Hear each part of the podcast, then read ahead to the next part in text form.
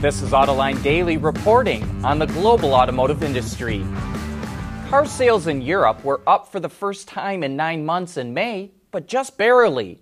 According to the European Automobile Manufacturers Association, sales in the region hit one point four four million units last month, which is a gain of just zero or zero point zero four percent compared to a year ago. A nine percent jump in Germany helped push overall sales in Europe up. But the increase is expected to be short-lived due to a softening economy, stricter emission regulations that are upcoming, and the uncertainty over Brexit. Through May, sales in Europe are down two percent overall. And speaking of sales in Europe, diesel sales in the region took a hit after the V W scandal, and while sales continue to decline, the rate is slowing. According to L M C Automotive, diesel sales from January to May are down three hundred fifty-five thousand units compared to the same time last year. A significant drop, but the rate is slower than last year. And in Germany, diesel sales are actually up. In twenty fifteen, diesels made up over fifty percent of the market, but now are a third of the overall market in Europe. One of the cool features of Tesla's Model X is that the driver's door will pop open as the driver approaches the car. Now the supplier Keekert is offering this feature to any automaker who wants to use it. The door opening can be triggered a number of different ways, including a smartwatch or any wearable, or even by gesture or voice control. Inside the door, Keekert has a motor and gears to open the door, and the driver can select when to close the door by simply touching a screen on the console.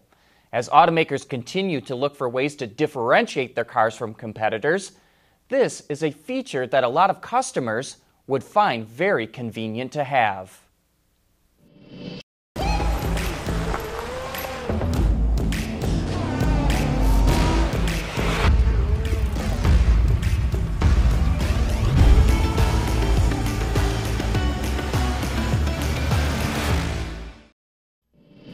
Kroger teamed up with Silicon Valley startup Neuro to deliver groceries in Scottsdale, Arizona using autonomous pods. And soon, they'll be delivering pizzas in Texas. Domino's has partnered up with Neuro to run a pilot program in Houston. There's not a lot of information, but Neuro says this is the next step in its journey to become the autonomous delivery partner of choice for retailers of all kinds.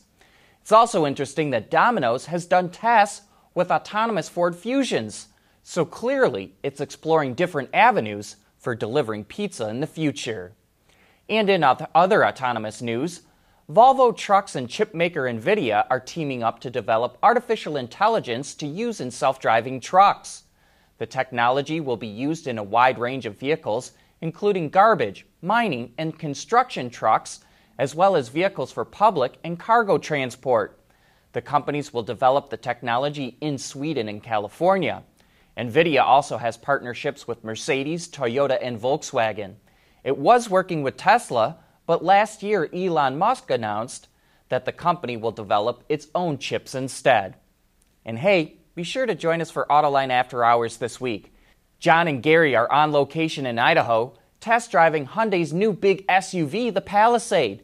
So for a deep dive into that vehicle, tune into our website at three p.m. Eastern Time this Thursday. From the company that revealed the secrets of the Tesla Model three, Monroe and Associates will host an electric vehicle conference on Friday, June twenty-first at its headquarters in Auburn Hills, Michigan. Monroe will provide a deep dive into the motors, batteries, and electronics of the Tesla Model three, B M W i three, Chevrolet Bolt, and Jaguar I-Pace. Purchase tickets on Eventbrite or at lean design dot com. But hurry, only one hundred spots are available. Autoline Daily is brought to you by Bridgestone Tires, your journey, our passion, and by DuPont, transforming industries and improving lives through material science. As Ford gets ready to launch the all-new Explorer, let's take a look at what makes it all new. It rides on a new rear-drive-based platform that's up to two hundred pounds lighter than the outgoing model. The wheelbase is longer, but overall length is nearly the same thanks to shorter overhangs in the front and rear. There's also about an inch more of ground clearance. If you're wondering why Ford went back to a rear-drive-based architecture, I'm sure customers wanted it, but it's also because this vehicle was designed to be a hybrid from the very start, and Ford needed a rear-drive layout for the hybrid setup it's using. Under the hood of the hybrid is a three point three liter V six engine with an electric motor sandwiched between it and the ten-speed transmission. Mounted under the floor between the second and third rows is a one point five kilowatt hour battery pack. Customers will also have the choice of a two point three liter Turbo four or a three liter Turbo V six with two outputs, three hundred sixty-five horsepower, or a more aggressively tuned version with four hundred horsepower for the S T model. As we move back down the side of the vehicle, you may notice an odd cut line for the rear door opening in the C-pillar. Designers felt that the C-pillar is an important part of the Explorer's D N A, but engineers wanted the largest opening possible, and since moving the C-pillar would make it look even more weird, the door line remains. At the rear, the power liftgate is now standard on all trims, which leads into a more spacious interior. Customers had complained of it being cramped, so engineers were able to add forty millimeters, or over an inch and a half of width to the interior, even though the exterior width of the vehicle is practically identical to the outgoing Explorer.